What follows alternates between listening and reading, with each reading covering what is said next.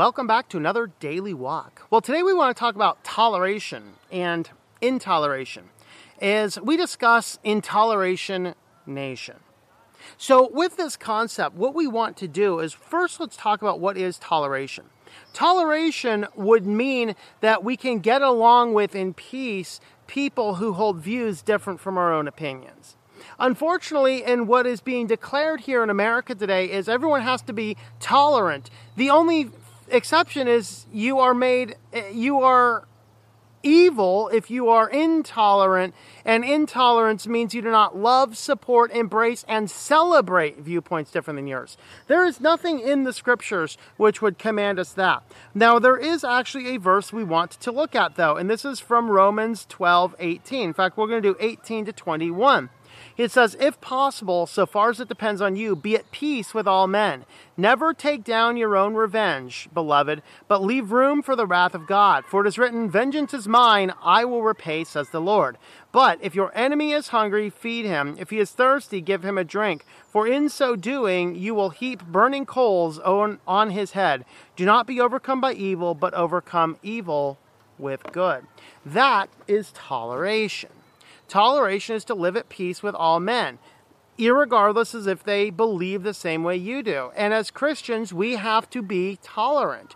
We have to understand that there's going to be people who agree with different things than we do. There's going to be people who say, I want to do X, Y, or Z, whatever. I want to transition. I want to have homosexual uh, homosexual relationship. That's fine. In the Christian life, we have to tolerate those viewpoints so long as they're not a member of the church. Because 1 Corinthians 5 tells us, hey, we don't have any business judging the outsiders. The outside people, our only task is to preach the Word of God to them. Outside of preaching the Word of God to them, it doesn't matter what else. Now, the reason I want to bring this up is because once again, I got another Moody, Moody Media Church uh, newsletter, and you guys really liked this the last time, so I thought I'd go over this. And uh, this one is subtitled "The Icon of Tolerance in America Today." And he says there's one thing that modern tolerance will not permit, and of course we have the Q and A sessions.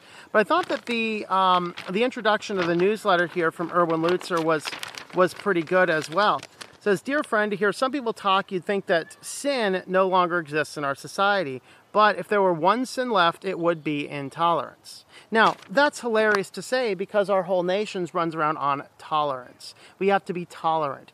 Unfortunately, they declare that we don't want to be tolerant of things that they disagree with. Okay, so let's examine some definitions of tolerance closely. Now, this is important to, to talk about because there's even a book out there by uh, Ryan Dobson called Be Intolerant. I read that book. It's a bunch of dribbling nonsense. And despite that guy claiming, I'm just a Christian, um, Jim Dobson's son, of course, I, at least at the time he wrote that book, he was a godless heretic okay? Godless heretic. The man's a fool. He only got the book published because his daddy is James Dobson, okay? And it was hateful, it was mean spirited. There was nothing in it that had anything like biblical love. Look at that. It, it, depends on us. Live at peace with all people. Okay, so he goes on in his newsletter to write. But let's examine some of the definitions of the word tolerance closely. Legal tolerance is the basic right of everyone to believe whatever they choose to believe and to say whatever they want to say. This kind of tolerance means we have the freedom to worship or not to worship, to be political conservative or political liberal. Freedom of thought and freedom of speech must be defended, even when we are offended by what others might have to say. Second, he says there is social tolerance, a basic respect for people of all races, cultures, and economic levels. Here in the United States, we have a blend of people from different countries, religions, and backgrounds, so we must be tolerant of our acceptance to these differences. This kind of tolerance is virtuous. And indeed, that is really how a lot of people are. But today, he writes, tolerance often means something very different. It means to be tolerant of almost every kind of aberrant behavior, and it insists uh, that those who disagree with these viewpoints are intolerant. If you oppose radical sexualism, the same sex marriage, transgenderism, abortion, you are intolerant and deserve to be shamed. This kind of tolerance loathes moral absolutes. It is tolerant only if of those who march in step with a self defined tolerant crowd. In short, this kind of tolerance is viscerally intolerant of those of us who hold biblical values. And that is very true. There is an assault on people who hold biblical values. I'm not going to read the rest of this. I encourage you to j- jump on his newsletter to um, to see what he has to say. But I do want to jump on over to the Q and A session, and like we did the last time, there was a Q and A. I want to read through it. I want to read what his answers are and give my commentary on it. So the first question. The United States was founded on Judeo-Christian principles. What is the philosophical basis for the rejection of this heritage that lurch towards our morally degrading form of tolerance? By the way, I didn't like this Q&A session as much as the other one. It was a lot more um, um, ambivalent, uh, ambivalent. So it says, yes, America is founded on Judeo Christian principles, but we should reject what it is sometimes called Christian nationalism. That being said, a, as a nation, we moved from a God centered mindset to a man centered mindset. That means we have shifted from the question, what honors God, to the question, what brings me happiness. There was a time when it was generally believed that we existed for God, but today God is redefined to exist for us. A me centered worldview will always lead to people doing what is right in their own eyes, which is a quote from Judges, of course. In other words, they will be tolerant of evil and perhaps even promote it. Even in the end of Romans, as at 127, last, uh, last verse of the first chapter of Romans 1, um, he writes, says verse 37 he says although they know the ordinance of god that those who practice such things are worthy of death they not only do the same but they give hearty approval to those who practice them. That's something to keep in mind. We give hearty approval to people who practice the rampant sin and so, the as my comment goes here, yeah, we're not founded as a Christian nation. That is that is not true. We were founded on general Christian principles, Christian type principles, technically actually enlightenment principles, which had a lot to do with finding God at the center of it all and was deeply informed by Christian consciousness. But we weren't a Christian nation per se. Only about a third of the people were what you'd consider solid Christian. Many of them were deists. They just believed in a form of God and and that morality rooted from the fact that there was a God. Now, there's an excellent series by R.C. Sproul about this, and um, I can't remember the exact term of it. I'll try and find it and uh, put it down here as the uh, down here. But he really talked about the philosophical openings of the nation, and uh, is a very good, very good series which looked at this. And in reality, yeah, we're not founded as a Christian nation. But we were founded on a nation who believed in the root of a God which gave in a inset morality. And what's happened is we are moving away from that where now morality is defined by what is culturally sound. So, of course, you use that same argument as people, well, what about pedophilia? Because they keep on now bringing this to the front. There's a whole lot of people trying to bring this to the front. Oh, no, no, because that's illegal. Well, no, it's only illegal if society says it is. So, at what point in time is that going to be legal? Because I got news for you 20 years ago, 30 years ago, homosexuality was also illegal. But they pedophilia crowd is doing the same things now that the homosexual crowd did then. The question is, what is morally right? And is there a moral right and wrong? And that is something that Christianity seeks to answer. So, the next question what pressures are there in our culture that have led to the acceptance of misguided ideas of inclusion and tolerance, as you described in your article? He says, I marvel at how discerning the Bible is. Paul says that the day will come when men and women will accumulate for themselves teachers to suit their own passions and will turn away from listening to the truth. That's in 2 Timothy 4 3 and 4. In other words, we are living in a day when our theology is often derived from our passions and not from God's Word. Because as fallen creatures, we want to fulfill the cravings of our fleshly passions. Therefore, we can be easily duped into false but enticing theories of tolerance and inclusion. There are other pressures, of course, but unbridled human desire is a chief culprit. I'm not sure I have much else to add to that. That is very good and very succinctly put. What pressures are there that have led to it? Well, the the Bible's very clear on this. We do accumulate for ourselves things that we want to hear. Next question. So, how do we balance the biblical teaching about sexuality with the fact that we are to be loving and merciful? So, a great question. We have to be loving but also discerning. There is a kind of love that is evil. This is true, guys. There's a kind of love that is evil. The Bible warns about those who are lovers of self, lovers of pleasure, lovers of money. Jesus said, This is the love that you keep my commandments. True love is bound in keeping the commandments of Christ. This is why it's so important. He writes, So, yes, we must balance biblical truth with biblical love. It is difficult, but not impossible, and Jesus models how this can be done. So, what do we do?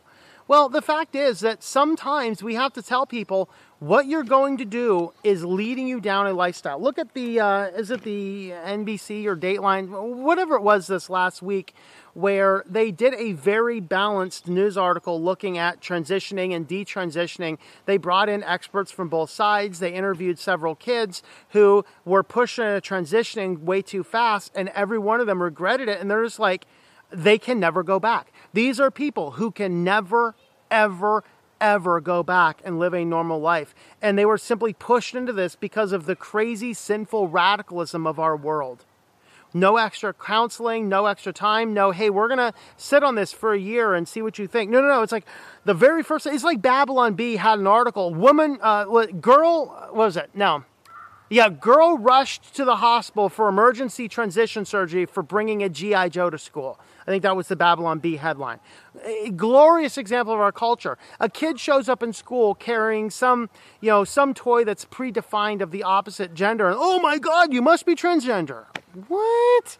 That's insane. And we have to say, love sometimes says no.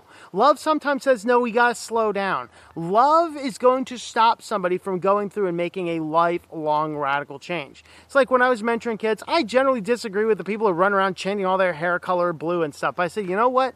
You want to do that, fine, because it's temporary, it goes away. But I said, don't get tattoos until you know for a fact that they're not going to interfere with your life. There's business people out there that got tattoos in their 18s and 19s and they're so cool. And now they completely hate the fact because now they have to go in a professional setting and they're covered in tattoos.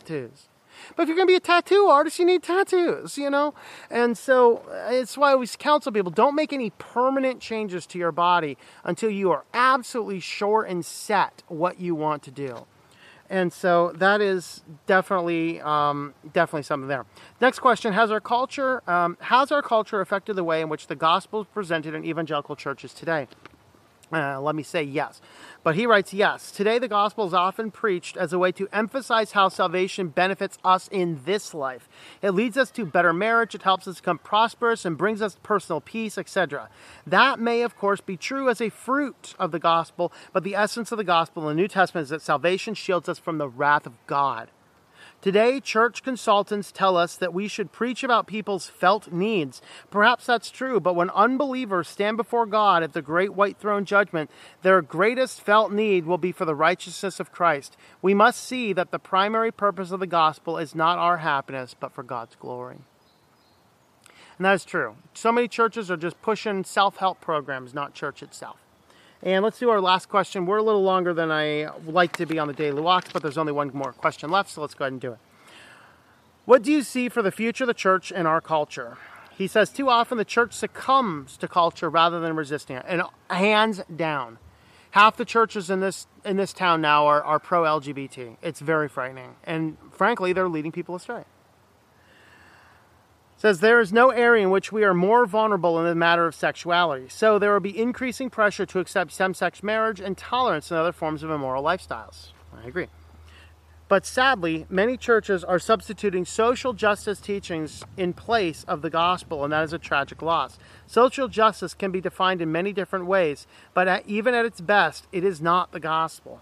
The gospel is not what we can do for Jesus, but rather what Jesus has done for us as needy sinners. That is the message needed by most today.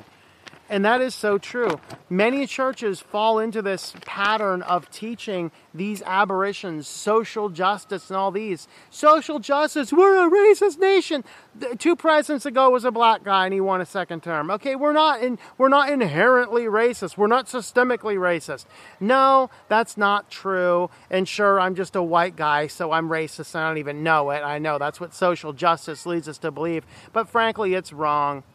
that's not true.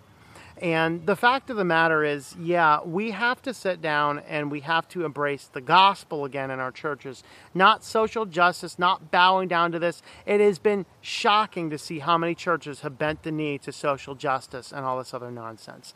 So, that, we'll go ahead and wrap this one up here today. If you like this, let me know in the comments down below. Also on the website, ourwalkinchrist.com. Hang out over there.